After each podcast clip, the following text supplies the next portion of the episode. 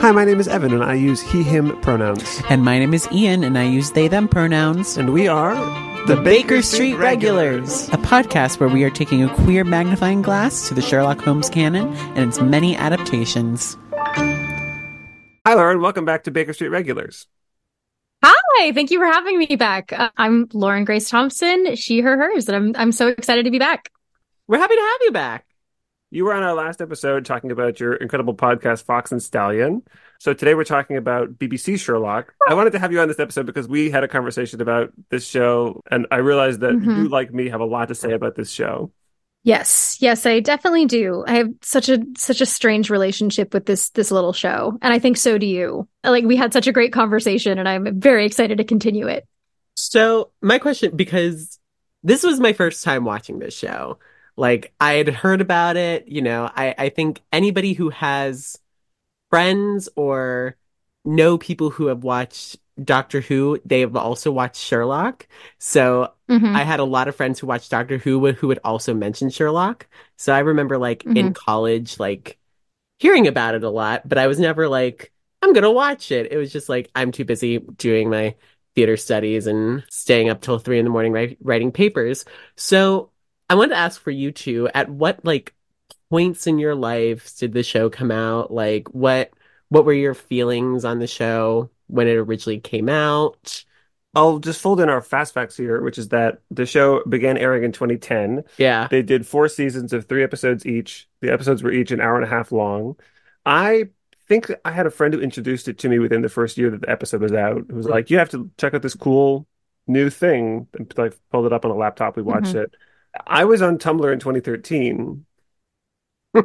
and there was this thing. Oh, were you now? there was this thing on Tumblr. I was, too. I was too. It's fine. Yeah, I'm still on Tumblr. There was this thing on Tumblr in Same. 2013 called Super Wholock, which is a combined fandom for Doctor Who, Sherlock, and the TV show Supernatural. And the three horsemen of the apocalypse, honestly. I could Truly. never I felt so much pressure to get into Supernatural because it was part of Super Wholock and I liked the other two shows. And I never never that one never clicked for me.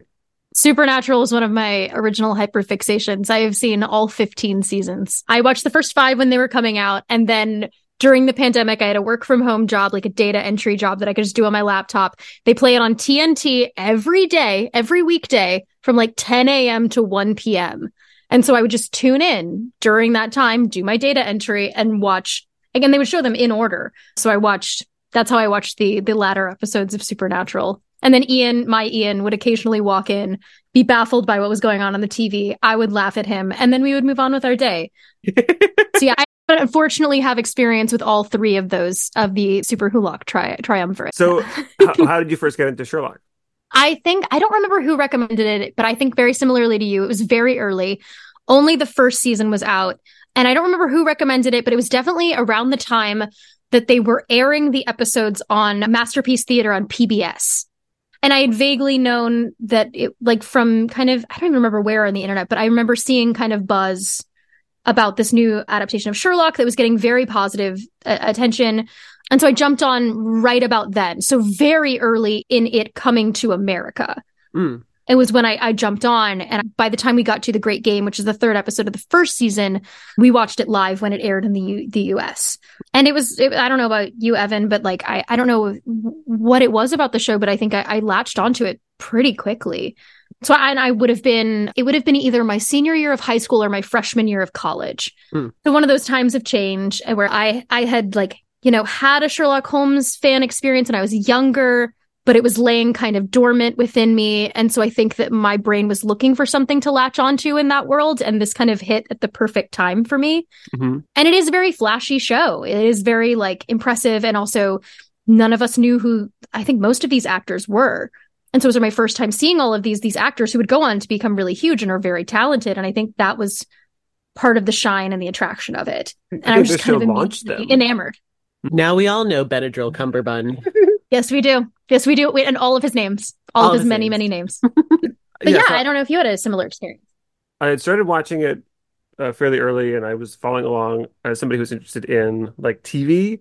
And then I think when in that 2013 Tumblr phase, I was going through a moment where I was like, for some reason, I'm attracted to stories about people who might be gay, but I don't know why. and like, and like specifically stories about people who are like secretly gay. So there are all these people on Tumblr in 2013 who were like, here's why Sherlock is actually a giant code, and this is why it's it's actually leading up to a big gay reveal. And I was like, oh, that sounds nice. I'll get very invested in that, and I don't know why. Well, I would also argue that I do kind of know why because I do think that they were, if you were around it, they were feeding into it. I Oh, also think yeah. this show knows that that audience was there and both makes it very clear that they hate them and also is feeding them rabidly. Like it is, it is a very strange, weird, parasitic relationship that that they have with their fandom, but also like weirdly smart. Yeah, yeah, Yeah. This is this is kind of one of the one of the textbook baitings, I think. It was but like while it was happening, because Steven Moffat is so good, specifically with Doctor Who, like creating these long form mysteries, like Mhm. And making you think everything is going to pay off and just throwing you mystery after mystery, there is kind of like a leeway that you give it. And that we all did, I think, when we were in it Mhm. and thinking like, oh, he's a storyteller. He's talking about this four season plan that he has. I'm sure that that's leading to something. And so we gave it so much more faith than it deserved. But because I, was also in those circles and I was also, you know, a big part of the fandom. And I remember when the second season and the third season were coming out, I was like on online places and I watched them when they aired in the UK because they had like the streams online where you could Yeah. like chat, like live chat with people where someone would be streaming it. And like when the Reichenbach Fall aired, I was going to like different because one of them went down in the middle of the episode and then I was pulling up another one and like I wanted to experience this communally with the fandom and that was such a big part of it. And between seasons 2 and 3 when when there's a huge mystery that they leave off, they encouraged us coming up with theories and and really fed into that like they wanted that from the fans. And so it really was kind of the perfect storm to create the exact type of like hyper fixation that this show ended up like creating in people. So I think we had, it seems like we had very similar experiences. Yeah. Yeah. And then there's me. Yeah. And you escaped it. Thank goodness. You made it out. I, I think my honestly my hyperfixation at that time was just theater and drag race, and it still is. So nothing's I changed. love that. Did you have friends who watched it? Yeah, I had a couple friends who watched it, but like I was so like, okay, cool. Click drag race. or like all the all the bootlegs online that are, or now slime tutorials that would be on YouTube. I'd be like, click, let's watch this. Yes. Oh, I love a slime tutorial so much. Me too. Bless. Well, let's. We're talking about two episodes today. We're looking at the first episodes of season one and two. Mhm. So the first episode of season one is A Study in Pink, named after the first Sherlock Holmes story, A Study in Scarlet. so, like Study in Scarlet, this episode introduces us to John and Sherlock. They meet for the first time, they move in together, and they solve a mystery together for the first time. Mhm. The episode starts like the story starts by introducing Watson, because he's our perspective character in this episode. And there's something that I really like about this episode, which is that this is the first time we've seen in our exploration a work give Watson a character arc. Like I, I think that's really notable in terms of the adaptations we've dealt with so far. Watson is often just also present while things are happening. Mm. And in this Mhm. episode, there's a character arc about his PTSD, about why he might be suited for Sherlock or not suited for Sherlock over the course of the episode. And I really appreciate that. I yeah, I would agree with that. That was one of the things that I that I really liked about it when I first came to it is I like that it it had time for both halves of the relationship and that it remembered that Watson is our point of view character. And I, I also think like that is very much how Study in Scarlet starts. Is we meet Watson before we meet Holmes, and I like that the show has time for that and the, the lead up into their meeting. Yeah, they, I think they spend a lot of time here establishing these characters in a way that feels good to me. Mhm. And they stop doing this at some point. This is the first and last time Watson has a character arc in this show, I'm pretty Yeah. sure. But the character arc that he has in this episode is that he is a veteran from war. He uh, has PTSD, he's seeing a psychiatrist, and he has a limp. He has to walk with a cane. And when he meets Sherlock, Sherlock diagnoses the limp as being psychosomatic Mhm. and is proven right because he's Sherlock. And there's this odd psychology about Watson like craving the battlefield in some sense. and Mhm. missing it, which is an interesting idea. which is a, a different thing to lay on top of the canon that is not something that I, in my experience at least has been particularly engaged with Mhm. in that way. This idea that that he likes the danger of the situations and that that is perhaps something that attracts him to Holmes is something that I think is quite interesting. As you pointed out very astutely like they they don't really go on to engage with that in many meaningful ways as the show goes on. They sort of mention it but by the time you get to to specifically season 4 and even season 3 you do see a reversion of Watson to either the damsel or someone who is pretty much just there to give quips. By the time we are ending the show it truly does feel like he is stalled. And he is either a bargaining chip for Sherlock or he's there to you know to quip or to remind Sherlock of the wrongs that he's done pretty incessantly. And I actually think what's really fascinating is that the show is one of the only adaptations of Holmes that I that I've ever seen where I end the series and I'm actively rooting against the two of them, which is a Mhm. feat because I I love Holmes and Watson. I love them so much. I think their relationship is great in canon. But where the place that they end it, it just kind of keeps growing incredibly toxic and very strange and very adversarial. So it's been really interesting to kind of because Ian and I, my Ian and I have been rewatching the end of the show, and then after that, I went back and rewatched the pilot, and it's really fascinating to see where the origin where where they're trying to do something with the character. It doesn't always work, but it at least is an attempt to engage with the canon. Mhm. And Yeah. then they kind of abandon that and forget about him and, and cease to try to say anything interesting about the character of Watson, which was one of the draws of the show. Mhm. Because so many versions of Holmes are just using him as the point of view character, just using him as an audience surrogate. And I think that, that Sherlock is actually not just trying to make him an audience surrogate. And that's one of the most interesting things about it. Yeah. And I will say, Martin Freeman does a really great Mm-hmm. job with the character I love his performance. and with the writing. I mean, yeah. I'm I'm thinking about all the other Watsons that we watch, and I we really haven't had a Watson like him, like Martin Freeman's Watson, Yeah. and I, I I would say like maybe Ben Kingsley in terms of like intelligence Mhm. and like maybe even a little Nigel Bruce in the huh. Mhm. It's it's like a nice marriage between the two. Yeah. I feel, Mhm. which actually, which actually, actually I think fits Watson very well. Have you done or are you going to do the the Guy Ritchie, Robert Downey Jr. Holmes? We are. We are. Because yeah. I th- I would be interested to see what you think of that Watson because I think that they're actually doing some quite similar things in those Okay. in that particular iteration of the character. I would say that's the closest comp that I've seen in a fellow adaptation of a Watson. Okay. Yeah, and, and they come from similar moments. Uh, We were talking in a previous episode Mm-hmm. about looking forward to the 2010s versions of Watson because I think that that there's more effort to make him a character, which I appreciate. Mhm. So a- after the title sequence, we're introduced to the the murders that have been happening. So we see these shots of people getting separated from groups. We see people dying mysteriously. We cut to a press conference where we're- meet Lestrade and he describes the events as linked suicides. You have a reaction. Yeah. I mean, we'll get to why I have a reaction later. It's kind Okay. of my overarching feeling of the episodes Mhm. that we watch and Okay. probably how I feel about how I would feel about the series as a whole. Mm-hmm. Mm-hmm. Okay. But we'll get to it. I have a feeling I know where you're going, so I Okay. and I I'm interested to talk to you about it. During the press conference, the members of the press get mass text messages from an unknown number negating things that Lestrade is saying, presumably from Sherlock.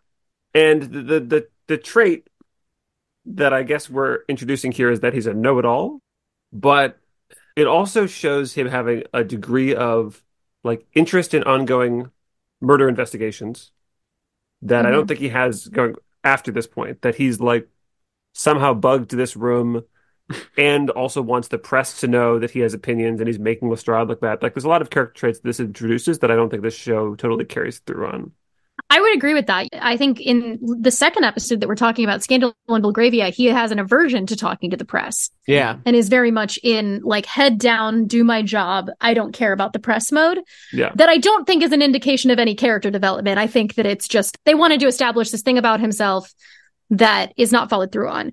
Which Mhm. actually what they're establishing here, there is grounds for it in the canon. There are moments in in even that first story where because he thinks that the yard will get credit for something that he did, he like genuinely for a second is like, maybe I just don't do it. Like he he does care about the credit and he does care about being right publicly because he really does like praise. I think that's something that is very real about the character.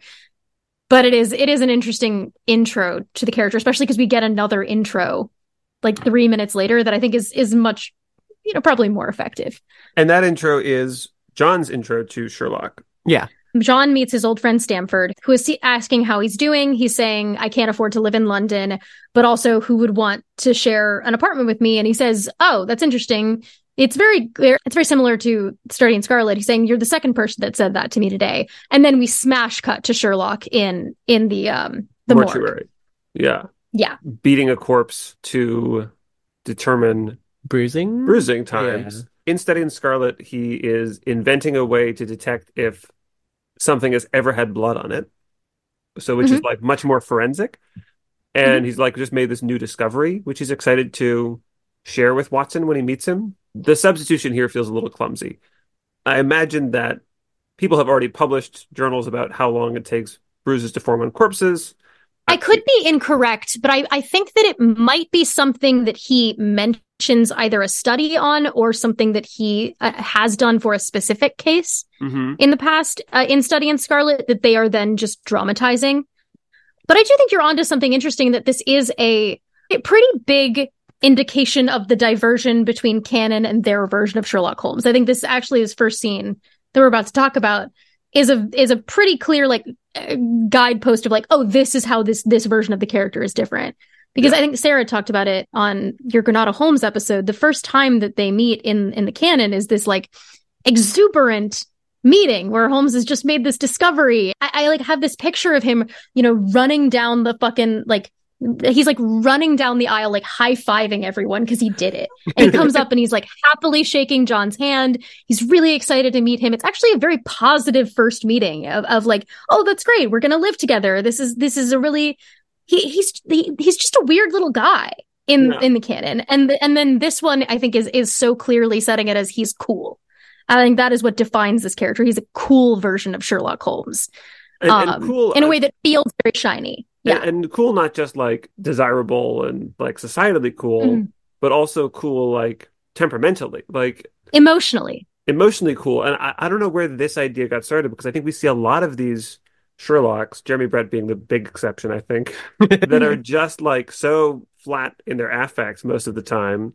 I mean, that that could be a Basil Rathbone thing. He was very I don't I don't think stoic is the correct word, but it's the first word that's coming to mind in his performance. It's been an interesting telephone game of Holmes adaptations because I think that there are moments in the stories where where you can see that coming from where he's described as kind of reserved emotionally and very professional, especially when he's with clients. I think that there's an interesting thing where that's happening where they're attributing behavior that he exhibits towards clients in a professional setting to his personal relationships as well which has been an interesting thing to happen. And also, I think there is talk in the original series about Holmes having these kind of manic episodes where he is exuberant and he is leaned forward and he's very intense.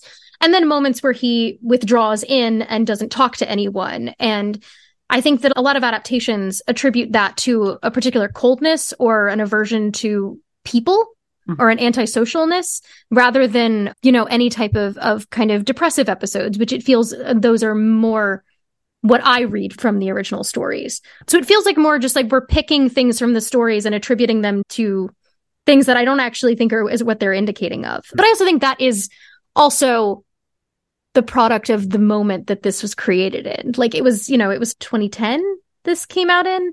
I think that was also like the period we were in where this was the cool dude. This is like the cool hot topic dude. Every Holmes is a reflection of kind of like what the current moment wants him to be.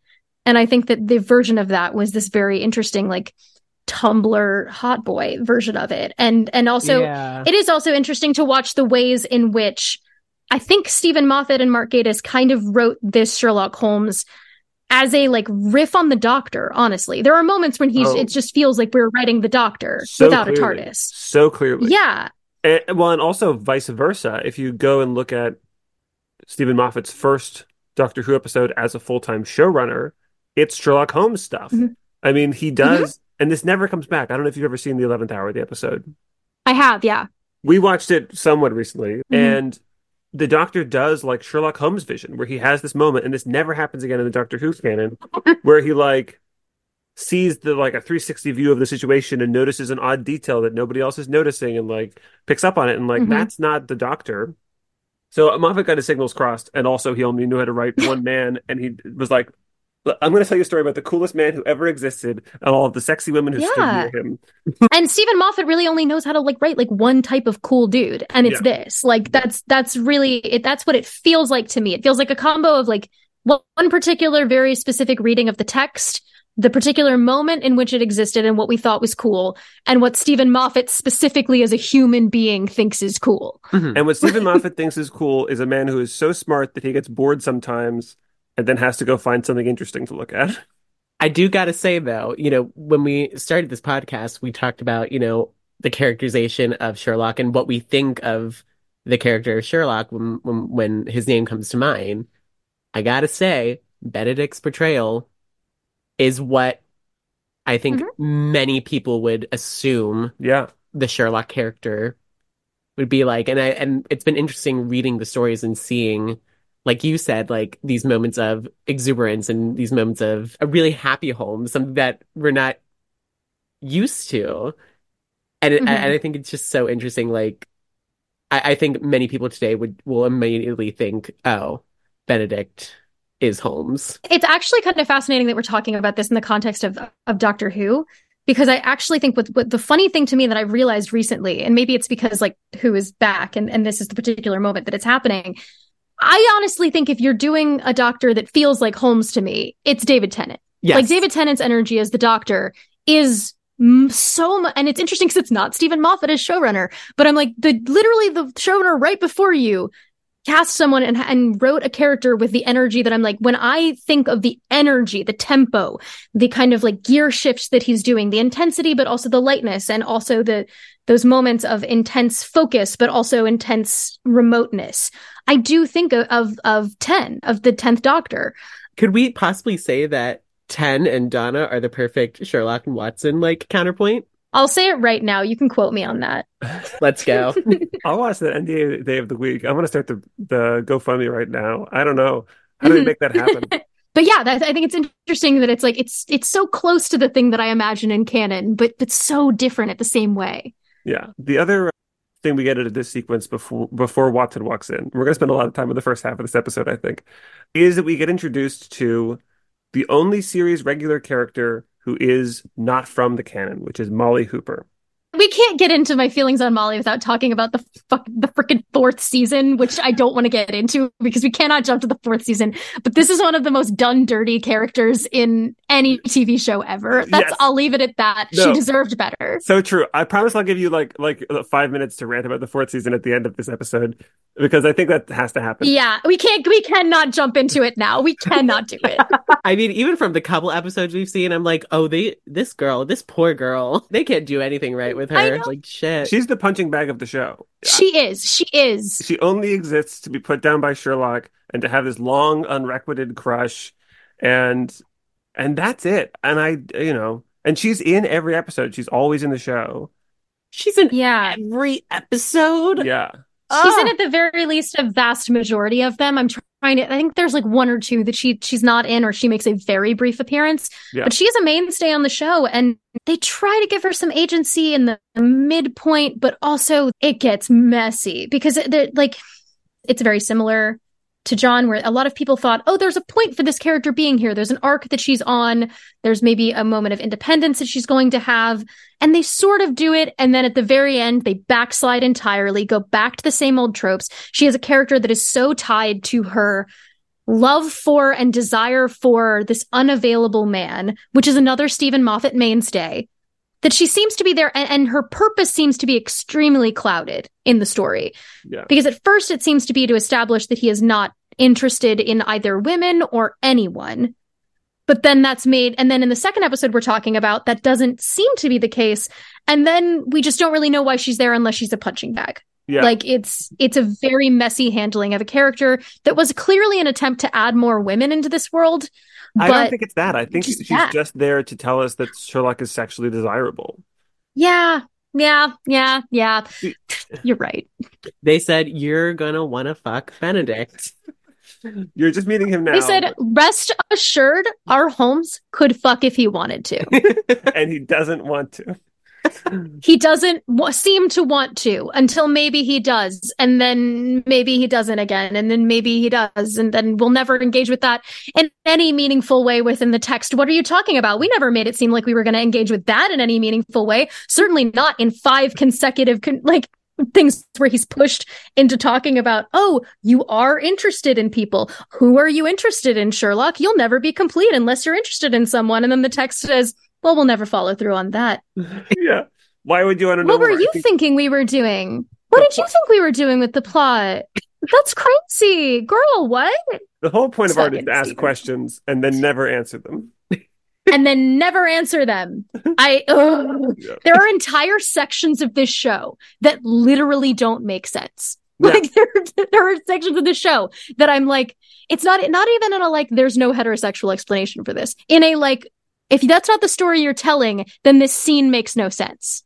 Like there Yeah. are entire scenes where and we'll get into this, I'm sure, later with all of the subtext stuff. But it's just like you made your show incomprehensible. Congratulations. Anyway, back into it. So- Molly got done dirty. It's crazy. Molly got done so dirty. So John walks into the room.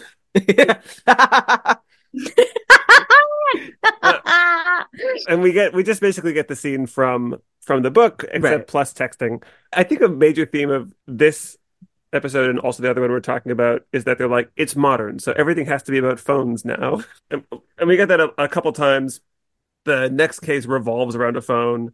This case it's modern for that time. oh sure the amount of times in this second episode in in Scandal in Belgravia where it absolutely took me out how often they say the word blog is just so funny. yes so we get a sherlock deduction which he explains like two scenes from now but i'll i'll just explain it now which is based almost exactly half of the deductions are about what John Watson's phone looks like because he asks for John Watson's phone so he could text somebody. I think Lestrade. We also learned that John has a blog instead of writing the adventures. He's going to write a blog, and that Mhm. Sherlock also has a website where he's Mhm. publishing his thoughts about criminology instead of publishing in the newspaper. Which were real websites you could go to at the time Yeah, of this airing. They so were. Yeah. They so were. Because this was the big era where everyone Yeah. was doing like, oh, what was it called? Did you ever watch the Lizzie Bennet Diaries? Yes, I did. I watched the whole thing. Yes. Okay. So they called it transmedia. I feel so honored. It's called transmedia because you could follow the story on different Mm-hmm. places. So in the Lizzie Bennet Diaries, it was like there's a YouTube series, but then there's also like different channels doing other YouTube series. The characters all have Twitter accounts Mhm. where they're talking to each other. There are websites. Like the Mhm. experience left whatever video streaming Mhm. website it was on. And Sherlock is making a, a weak attempt to do the same thing by having two websites that were full of basically dummy text. Ooh, Yes. two websites. And that between seasons two and three, people scoured for secret clues. And there were none. There were none. There were none. It was a badly made website that they never did anything with and Yeah. then abandoned forever. I also want to point out that this show like basically introduced the visual language that would dominate movies and TV for the next 10 years for how to show texting on screen. I just want to like call that out as a, as a thing this show does well. It's like it's it seems stupid simple when you see it, but like they were the first ones to do it and everybody else started copying Mm-hmm. it because I think it works really nicely. yeah. And they're they're having fun with it clearly. hmm Just They nice figured out a new way to not just show a phone screen. Yeah, yeah, exactly. And there is there are genuine attempts to show in a visual medium what it looks like in someone's head when they're doing the type of deductions that he does. I don't think that the the execution is great, but I do think there's something interesting about trying to visualize a, a thought process Mhm. that also felt very new and very interesting and felt like a, a way to let you into Holmes's process in a way that other adaptations couldn't really find a way to do. So we will also give it credit for that. Again, the execution is, in my opinion, pretty lacking, but Yeah. I do think kudos at least to try to do something interesting with that visual language. I actually like the the deduction thing. It's it's a little silly where the camera Mhm. like zooms into various details and then there's text and it just you know it says what Sherlock is seeing. Mhm. But I think it makes sense for a media consumer in 2010 to get the information that way than Mhm. as opposed to the way that it always happens in Sherlock Holmes, which is that after whoever it is has left the room, Watson goes, "How could you have known?" And he goes, "Well, I noticed uh, a mark on his left boot that proves that he." Well, allow me to show off for a few minutes. Yeah, exactly. Where Which it's just is like a monologue. So charming. Is, is there a version of Sherlock Vision that you prefer? I think definitely these early versions are the best because I also think what they do is they at least attempt to show you the clues and then let you figure it out. I think it gets progressively worse as the show goes on. Yes. Yeah. It's because it feels very flash for flash sake later in the series. there are a couple flashy transitions in early in the season, and then there's a couple like there's one sequence in particular later in this episode where they're racing across London to try to beat taxi cab. Which let's put a pin on because I do want to talk about that. Where they like go a little extreme with the visuals, where they're like flashing signs and there's like GPS and there's you know Mhm. and people must have praised the show for it at the time because they just keep doing it and it just gets worse and worse and more bizarre and more like Mhm. cheesy as the show goes on. Yeah, I think some of the worst versions of it are the sequence that you're describing. There's a version where we go into in the fourth season, they hire a dog and we get to see it everything through the dog's point of view. Yeah. Very ineffective. Yeah, it's bad. And then there is a sequence in The Hound of the Baskervilles where are the Hounds of Baskerville where we're seeing his like mind palace thing and he's doing kind of a a futuristic like moving yeah it's very silly. But then i think there are also very effective moments of it like particularly the first time that it gets used in the in this case. Then there's a sequence where we we drop kind of that version of it and we go specifically into this me- this uh, mind palace that he talks about at the end of season 3 um where we like literally go into his mind and his visual representation of of the way that his mind is organized which i think is interesting. And then one of the more effective ones is also in Hounds of Baskerville, where uh, there's a sequence where he is having what is what amounts to essentially a panic attack. And he is overstimulated and he is panicking. He's in a situation where he feels very out of control. He doesn't understand what he's walking into. He thinks maybe there's a supernatural element to it. Fear is a huge theme of the episode. And Watson's telling him, like, just calm down. I understand what you're going through. And in order to demonstrate, it's it's a very fast sequence, and we are just seeing him in overdrive and seeing all of the ways in which the room is overstimulating to him because he has all of this extra information that he's reading about everyone at once. And he goes through it in this really rapid fire way. And we're we're moving so fast. And the the sound design is overwhelming.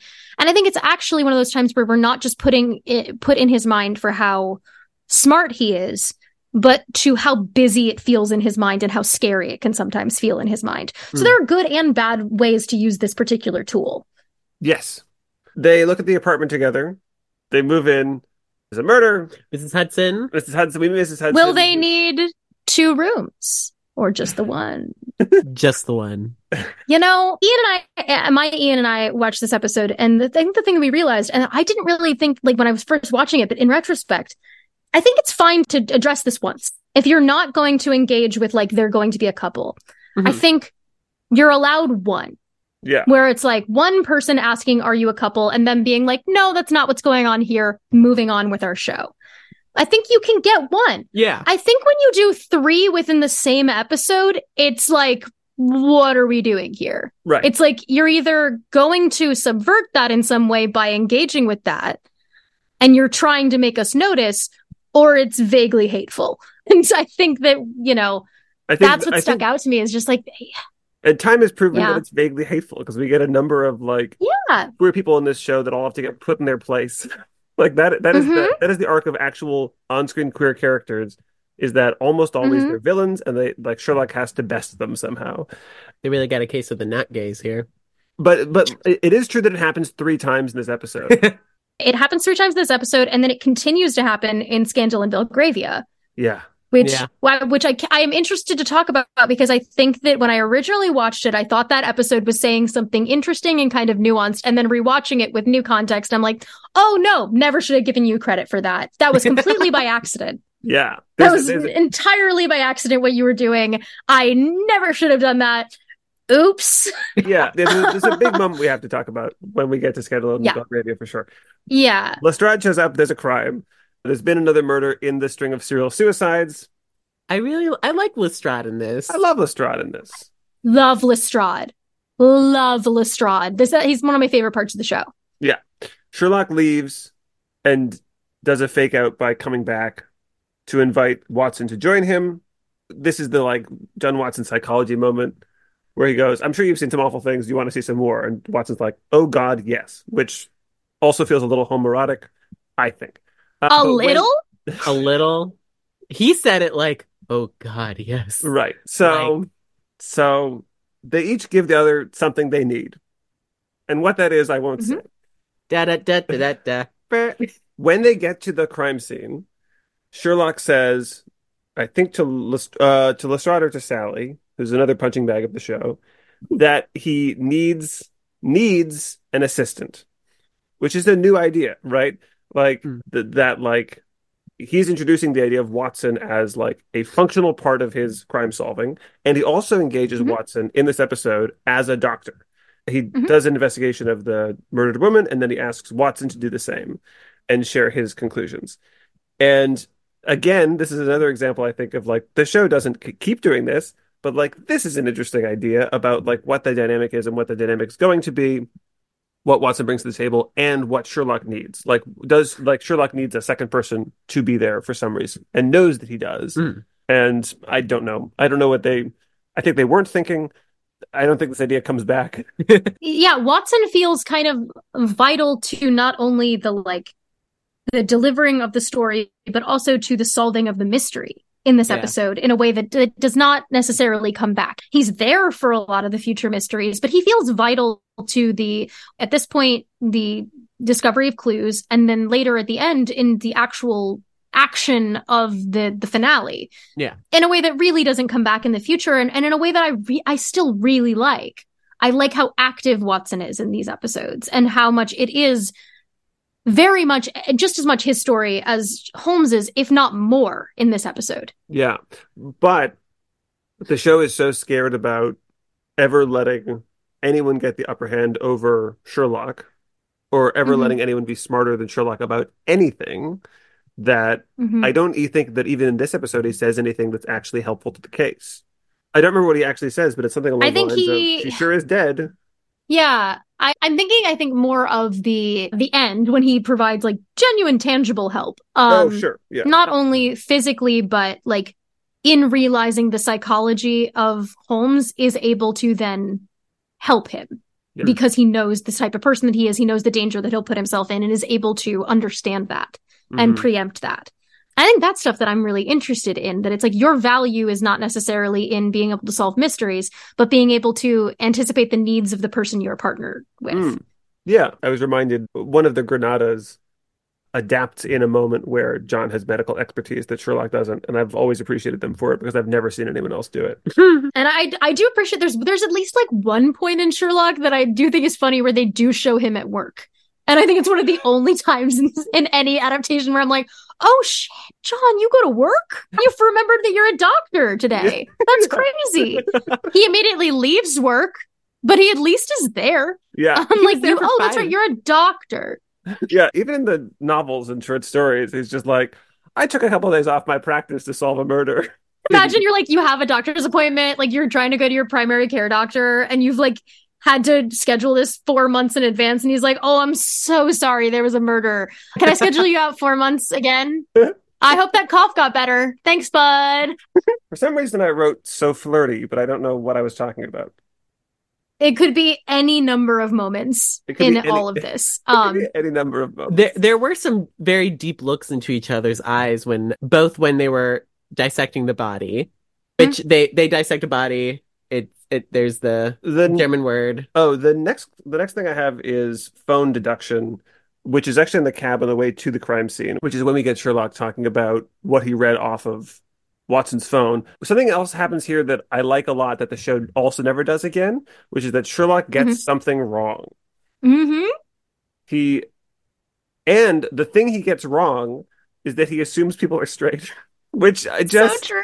which like somebody who was doing an intentional job of writing queer subtext would include also, I would think, because he Yeah. re- read the engraving on the back of Watson's phone, which says something like Harry Watson from Clara, and he deduces that Watson Mhm. has a brother who is Mhm. estranged from his wife. And Watson says, No, I have a Mhm. sister. Harry's short for Harriet. And Holmes and Yep. Canon gets things wrong. Yeah. Mhm. This feels like a nice nod to that. And he, he sulks about it. Yeah, I also think what happens in the, the very small thing that happens a few times in the sequence that I also love that is a nod to canon and that also never happens again is that Watson compliments him multiple times Hmm. openly and very effusively. Like keeps talking about how he's amazing. That was incredible. That was like astounding. And that is a thing in canon where he they, I think Watson at one point says that like when he gets complimented he he like blushes like a schoolgirl. Yeah. Like he loves being praised. Yeah. And that is something that is a reason that he likes being around Watson because Watson is so vocal and effusive in his praise. And we we also like never see that again. We also do like later in in the series it devolves to the point where Watson is using some of the same derogatory language that you see some of the officers use in this. And it, and it's something I treasure about these early episodes because they seem to genuinely like each other. yeah. Like mm-hmm. there are moments in this first episode where I'm just like they're laughing together and they're bantering and they're complimenting each other and they're just palpably enjoying each other's company in a way that that they're not able to harness in the future and they lost that magic because these two actors do have chemistry Yeah. and then I think that the show just sort of takes that for granted quite a bit. But the my some of my favorite moments in this in this episode are the moments when they just stop and laugh together, Mhm. and, and I just think that it's really fun. yeah. Yeah, yeah, I 100% agree. I, I think those are really fun moments and honestly feel very faithful to the novels. Yeah. And I like that. especially these those original ones like those original ones like study in scarlet i really even though it has that weird section in the middle where we're hanging out with mormons i really like that story because it is a really effective kind of like almost a meet cute.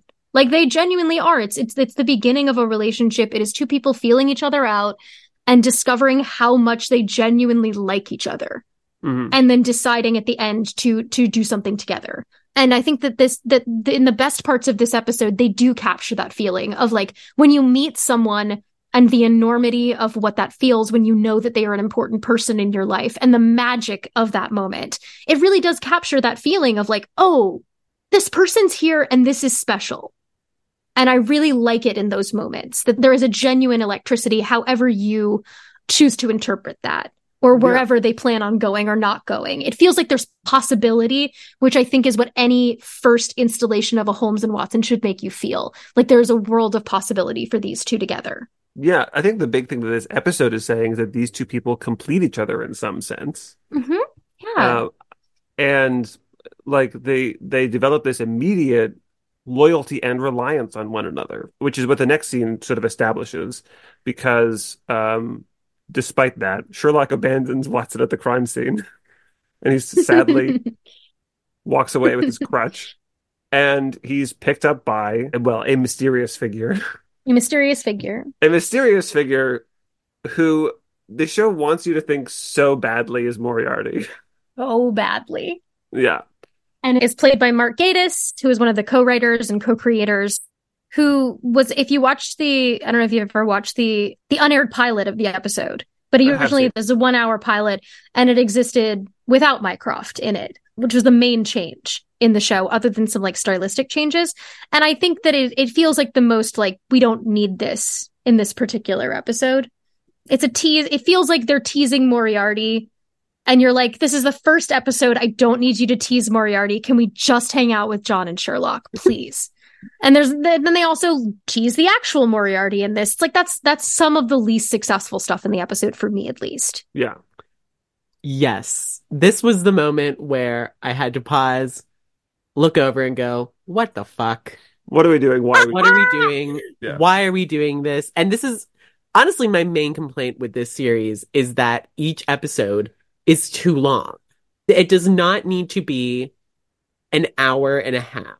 And I think it also comes from the fact that we have seen perfect adaptations. Granada is a really great adaptation of Holmes because they are able to, even with changes, even with adding stuff, they are able to tell their story within a perfect 40 to an hour long period of time. And that feels Yep. enough. It just feels like the perfect amount of mystery, cuteness between Holmes and Watson, and just, I guess, Mhm. atmosphere as well. If we're talking about, you know, the the period that this Holmes takes place in. And ultimately, I, I really wish that maybe we could have watched that original pilot because I have a feeling Mhm. I would have liked the original pilot a lot more than this episode because it's it's not overblown and we're not getting this additional ooh is this is this Moriarty or immediately I knew it was Mycroft like there's no one else Yeah. that it could be I even was mm-hmm. like oh Mycroft okay great why are we getting Mycroft like now like what it what is what is the point Well, and also, I mean, the thing is, is that this show is an ensemble show, and like there is a core cast that is truly in every episode. Molly and Lestrade and Mycroft are in every single episode, along with Sherlock and Watson and Mrs. Hudson.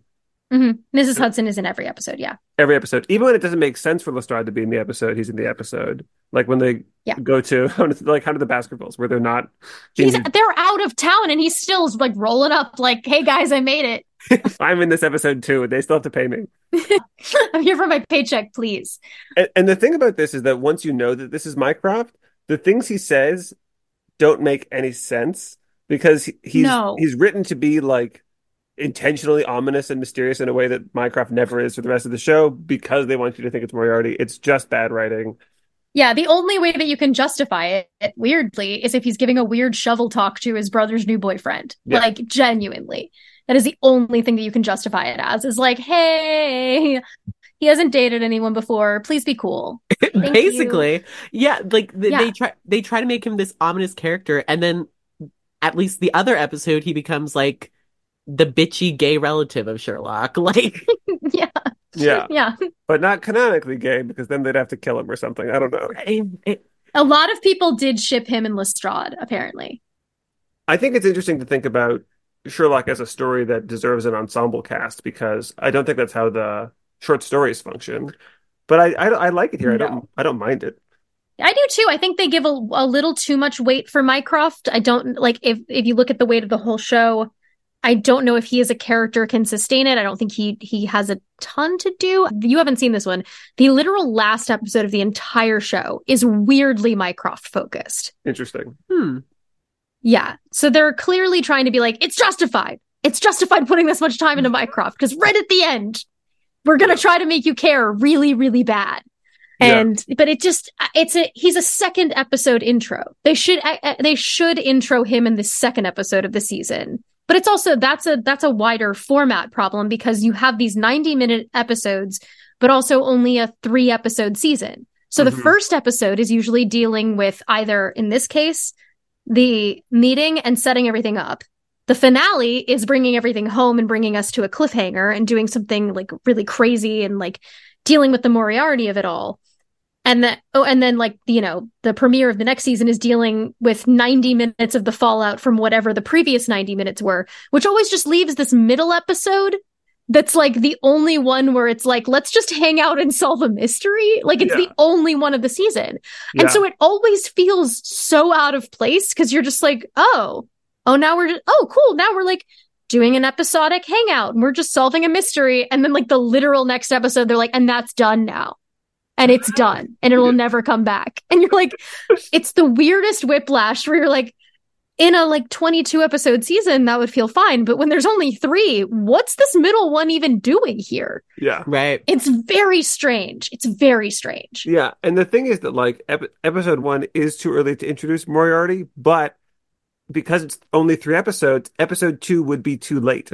Yeah, because he's gonna walk in in episode three. Like he's Right. gonna walk in the door whether you like it or not. Yeah, but it doesn't have to be three episodes yeah. I wonder Yep. why that choice was made. I've never even thought about that, but like, why did they choose to?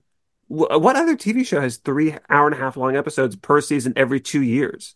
I guarantee it's budget British people are weird. But you also you could do five episodes, like five 45 minute episodes. Like you could do the exact same runtime, just split it up a different way. Yeah, So th- I, I just I, I don't get it either. I frankly don't get it. Or even if The only- it were like two parters, but you still have like a 45 to an hour chunk, and then the next episode would be the second half. Like, do something to split it up. 90 minutes of a full episode, like a whole movie length. And the thing is that like there are movies about the Sherlock Holmes characters, and they like pick big weird cases that have like a lot of elements when they're written well, and and a lot of intrigue and you know action sequences and things. And these weirdly feel like hour and a half long television episodes, which is maybe the mm-hmm. problem. Is like they sometimes they set their sights that high, but it feels like they're stretching a little when they do. Yeah, these are stories that are genuinely not substantial enough to turn into hour and a half long episodes. Hound of the Baskervilles? Yes, go right ahead. Make that like make that a 2 hour if you want to. Like there's a lot that you can do with Yeah. that. But a study in Scarlet, like sc- and Scandal Yeah. in Bohemia, And without and without the Mormons. and without the Mormons too. Like if you're going to do that, Yeah. give me the Mormons. Come on. Make them like part of a government scheme. I don't know. Give me more British people talking in American accents, please. we didn't get enough of them in Scandal in Belgravia. That one dude's accent was crazy. so I moving along. Uh, at this point, it becomes clear that because it's the modern age, the phone is the hinge of the case, which is which I just Mhm. think of them showing off and being like, "Look, see, 2010." So he ends up texting the killer on John's phone to set Mhm. to pretending to be the woman that is dead, saying in pretending that she's she survived and wants to meet up. Yeah, And so he's essentially setting a trap for the murderer, which is very similar to actually something that happens in Study in Scarlet, which I think is also like that's a fun way of doing that, where they're like, "Oh, th- this ring was discovered that you left behind." Um, yes, So it's a like it's a fun little homage, and then that leads them to doing a kind of stakeout on this location where they have dinner. They have a date. This Italian, they have this Italian restaurant, which has a deeply weird scene that I still don't know what to do with to this day. okay. I think I can quote the scene verbatim. I've thought about it so much. Um, what is happening in this scene? what is happening? They're on a date. So they arrive at a restaurant owned by a man named Angelo. I think is the place called Yes. Angelo's. Yes. It's Okay. called Angelo's, yes. Unfortunately, Angelo's. I do know that. I'm Um, pretending that I didn't know it. I'm like, I don't know all of these small. De- I know it. I know it all. I know. Yeah. like, Angelo is a friend of Sherlock's, and he says, "I'll bring you a candle for your table for you, for you and your date to make it more romantic." And Sherlock's like, doesn't stop him. And Watson looks like, like I don't care, bro. yeah, and Watson Yeah. like is like not dead Fred. Like it's not a date. and and then they proceed to have a conversation about You mean a date? No that well that happens in the next episode. You didn't watch that. They do have a conversation in the next episode where Watson's like. A date is where people go out and have fun with each other, and Sherlock's like, "That's what I was proposing." It's like, were you? Were you proposing? Yeah, like John's about to go out with a woman, and and like and Sherlock's like, I need you to come with me tonight. And John's like, No, I have a date. And Sherlock's like, What what does that even mean? And he's like, you know, it's when two people who like each other go out and enjoy the night. And Sherlock's like, That's literally what I was suggesting. It's insane. It's insane. And then he It's ruins insane. his date with this woman. He literally crashes his date with this woman and then ruins his night. It's crazy. I also just love that when Angelo puts the candle down against his will, he gives a little thumbs up. I just think he's great. Angelo understands what's happening. He has the correct read on the situation and he is rooting for them. Yes. As we all are in that moment. So, can you describe the conversation? I don't even know how it begins. I'm trying to remember how it they even get on the subject of that. Because John, I want to say John, like out of nowhere, is like, Do you have a girlfriend? And then Sherlock's like, No, not really my area. And then John says, Oh, do you have a boyfriend then? And then he doesn't answer. And John and then says, he said, and then John to the which John says, which is fine, by the way. And then Sherlock says, I know it's fine. And then John, I believe, continues to say, Oh, that means you're unattached, like me. Good. And then there's a, a weird charged moment where they just kind of look at each other. And then Sherlock proceeds to very gently let him down, not by saying he's not interested in men, but by saying he's got too much going on with work right now. Yeah, I'm married to my work. And then John depending on how you view this, either is like backing away, I'm not interested in men, or is super embarrassed and is like, oh no, that's not what was happening. But it is a scene that is like one of those acting scenes where they're like, here's just six lines of dialogue, put your own subtext onto it. And you're like, what is happening here?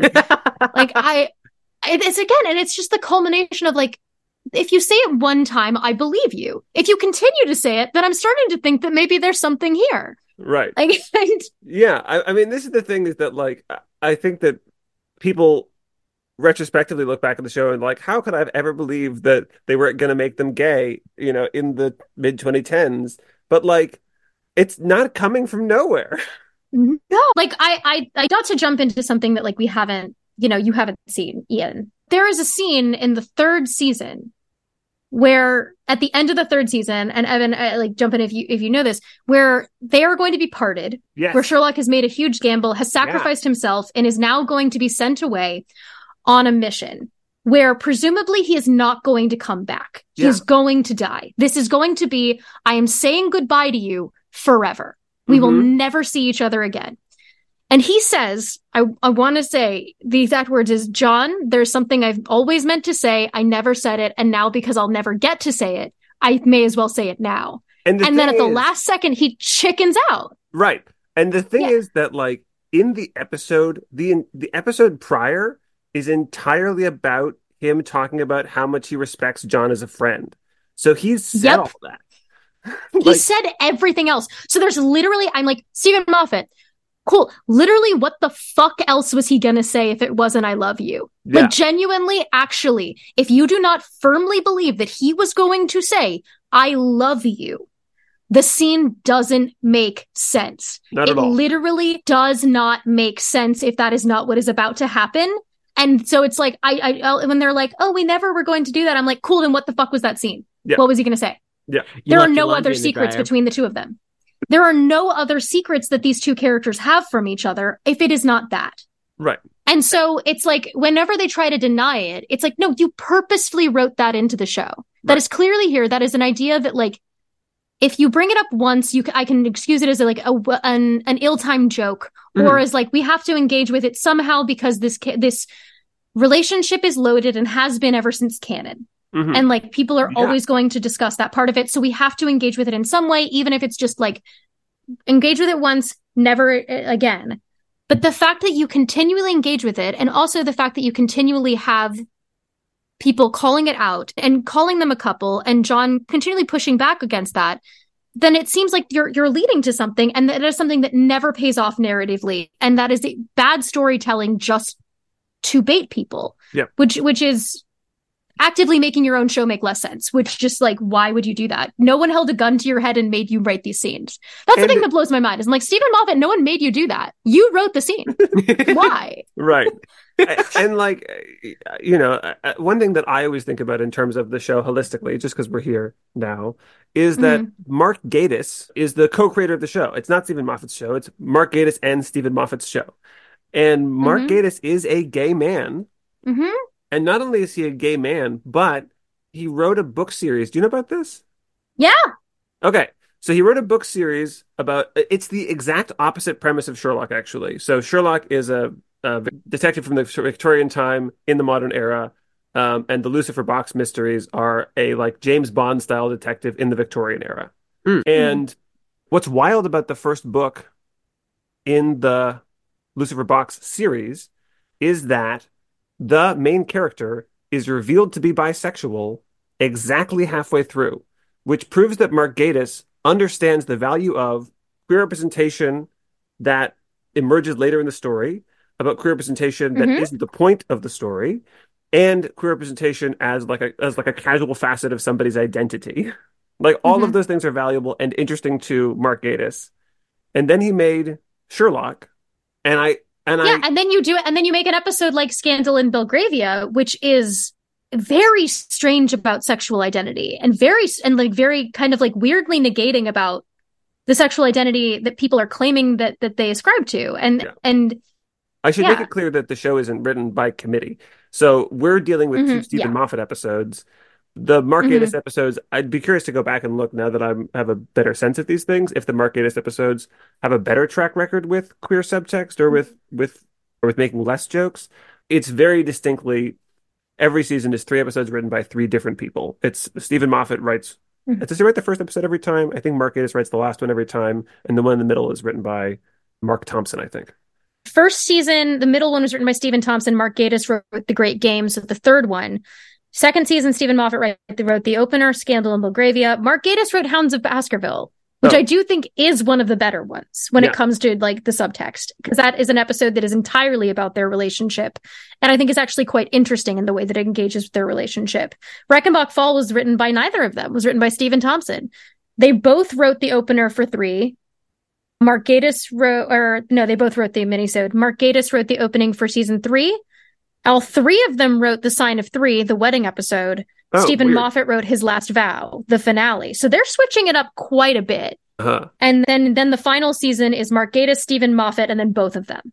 So interesting the way that there's not really a consistent way in which they break down the writing. Hmm.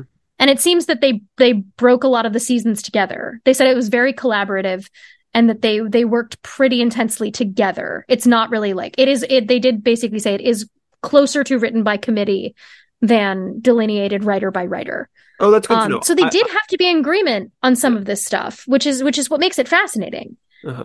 Well, I'm glad to be corrected on that because I've always assumed about the show that, that like Steven Moffat would write some horribly homophobic thing and Mark Gatiss would go, "Oh, what the fuck?"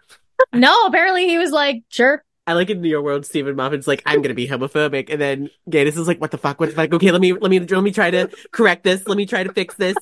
We're not homophobic. I Let me promise. try to fix it. My episode will be super gay. I, I promise, guys. And then Thompson's like, hey guys. I- I'm here too.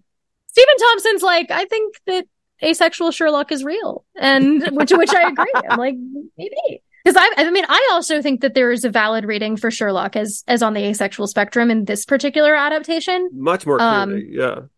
which I think is is something that that especially in the later episodes, there's so many times in these later episodes where John is pushing him and pushing him of like you will never be complete unless you're with uh, someone romantically, and like you need to be with someone. How how can you be alone? That feels like it is pushing towards some sort of pushback from Sherlock on I don't need that, I have you. Whether hmm. that is romantically, whether that is an asexual person asserting that, like, I need this person in my life, it feels like you're driving towards something like that. It never materializes in any real way. It's a show that I just can't get a handle on what it's No. trying to do. No, and yeah, and it's baffling that it, it wasn't just people going in different directions. I I'm glad you brought up the idea of asexual Sherlock because I think that's something that's also I think Mhm. that's the other thing that's been dogging this character since Arthur Conan Doyle is before the language Mhm. existed is like he's kind of on the page is kind of sexless, and it's interesting when we get into this next episode that Moffat is poking at that like a lot, like he's saying like, hey, Yeah. sex. What about sex? Aren't you kind of interested in sex? you know, and and Yeah. So just let's just race to the end of this episode. The Yeah, for show up sure. To do a drugs bust, which is how we introduced the idea that Sherlock maybe has drugs at some point, but he's only ever shown to do nicotine patches. Well, before this is the great chase, chasing the cab. Yes. Oh, yeah, There is the- the chase. The only pin that I wanted to remove from that is that I think that this is stupid. I think that it's a stupid deduction. I I think that very silly. I think there's no way he would know the route the cab would take. like the show seems to be implying that there's enough one-way roads and closed roads that the cab can only take one route, but I just I just don't buy that. There's a couple They're cases going of- up and down so many stairs. There's no way you're going to catch up to him. No way. Yeah, Guys. right. If it was if they were just going down like alleys uh, or something, Mhm. I would maybe get it, but it, yeah, they they like fully end up on top of Yeah. buildings and fire escapes. And I And then this is also when we get the cane thing. Right, he leaves Mhm. John leaves the cane behind, which completes. I also think this is like a little bit offensive to people with PTSD to be like, maybe it's all in your head. Maybe, maybe you, maybe you Yeah. want the battlefield actually. Yeah, it's not it's very hand wavy with regards to to medical and psychological accuracy. But I mean this is also a great scene where they they they have a great moment where they're in the the hall together and they're laughing together and it's another great moment of them enjoying each other's company and them realizing that they need each other. And then right after this when it's when John's like doing the oh yeah, he's not on drugs and Holmes gives him like the very loaded look Mhm. is another very you know very very heavily gift moment of very intense eye contact and very close faces between these two. Right. Um, like they've known each other for a day and they already care so much about what the other one thinks of them. yeah. Which is just like, I mean, I don't understand why they did this whole routine where they're like, we can't imagine why people wanted them to kiss. We just had them like have the most intense relationship and constantly talk about whether or not we wanted to kiss and then like look at each other's mouths constantly. Like, what? People Yeah. want them to kiss on the internet? The place that is, that is the kissing other people place? Like, that's what the internet is for, my dude. Right. Tumblr, the gay shipping website, is doing gay shipping. Shocking. What? And to be fair, Martin Freeman is at eye level with Benedict Cumberbatch's lips. So, I mean, he can't help it. It's unavoidable. He can't help it. It's unavoidable, you know? Anyway, in the spirit of racing along, continue. yes. This is where we get into the. I guess this is the third act. This like unnecessary plot diversion. Well, we're introducing a character flaw for Sherlock here, kind of. Mhm. This sequence can't even decide whether or not Sherlock is consumed by this character flaw or not. I think, but the character flaw is that Yeah. is that he's his curiosity gets the better of him. The murderer, who's a cab driver, like in Study in Scarlet, shows up at the apartment and is like, "Hey, come get in the cab." Hey, kid. Right? Wouldn't you be interested to see me try to murder you? And Sherlock's like, "I think I would be interested in that. Thank you." And he takes him to an undisclosed location For 20 minutes. for tw- right. And he he's like, "Hey, have you seen The Princess Bride?" Yeah, it's literally the same thing. Yeah, I have two bottles. One of them is the actually, actually this does happen in Study in Scarlet, but I have two bottles. One of them is the good pill. One of them is the bad pill. I'll it's take one. very funny that he's like, "Oh, I'm going to tell you what I said to them that made them kill themselves." Right. Ooh. And then the answer is just like, "I asked them." I asked them, Like and then I I, gave it to them and then they I threatened to shoot I, them. they did it. Yeah, Yeah, they did it. Like, oh, shocker. When you threaten to kill someone, when you give them the choice between 50% death and 100% death, they tend to choose 50% death. Shocker. yeah, right. And Sherlock is so consumed by how smart he is that he's like, I even though I do not need to, I will play your stupid game and I will pick one of the pills.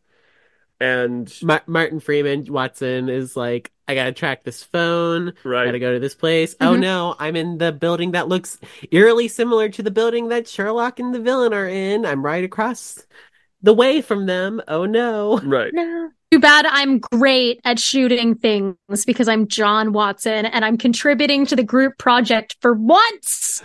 the one and only time that I will do so. So uh, he, yeah, he saves Sherlock's life by shooting the cabbie.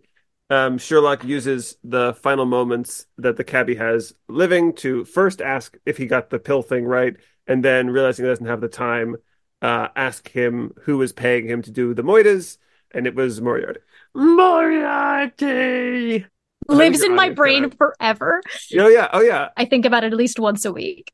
Every time someone says Moriarty, there's a 50% chance my brain goes, Moriarty. Then then we get It's Mycroft great. coming into the Yeah. crime scene and, you know, gay bitchiness Mhm. between the Yeah. two brothers. we have the reveal that this is that this is Mycroft. Mummy. Mummy wouldn't like this. Mhm. Yeah, there's a quote I wrote down because I I think it's interesting. I like this moment. Watson says to Sherlock, "You risk your life to prove you're clever," and it, Sherlock says something else, and he says, "Because you're an idiot." And Mhm. I would love to see a Sherlock that could admit that Sherlock can be an idiot sometimes, and that he makes Mhm. choices that are not always in the best interest of his own life or the lives of people Mhm. around him, which is canonical, I think. And it's a shame they never made any more episodes of this TV show because then we just have this one. Right, there's no more after this. Uh, I mean, There's no I mean, more. honestly, they don't you know what? They they go out to dinner. This one's an actual date, and they're great. They're- You yeah. know, everything's fine. I mean, the thing is that they really don't make everything's fine. they really don't make more episodes of this TV show, right? Like No, they don't. the these characters do not show up. Characters who look and sound like them do, but When we, Um, when we get to season four, I'm like, that is literally not John Watson, guys. Yeah. Like, genuinely, I don't recognize season four John Watson as the same John Watson from this show or a John Watson. I'm just like, that's not my guy. John John Watson in general is my dude. I love John Watson so much. I do not recognize season four of BBC Sherlock John Watson as John Watson. I'm like, Sherlock, get out of there. He is not your guy. Girl, Okay, you gotta run. I um, season one John Watson would punch John Watson season four in the fucking face. And he would deserve it. The episode ends on a cheesy name drop. Yeah. Mycroft's I love it. millennial texting obsessed assistant is like, "Who's that?" and he's like, "It's Sherlock Holmes and John Watson." And then the credits roll. I love it. And then the song that was my ringtone for about two years starts playing. Yep. It oh. literally was my ringtone for two years. The show owned my life. Yeah, It, it took over my life. all of ours. It was my whole life.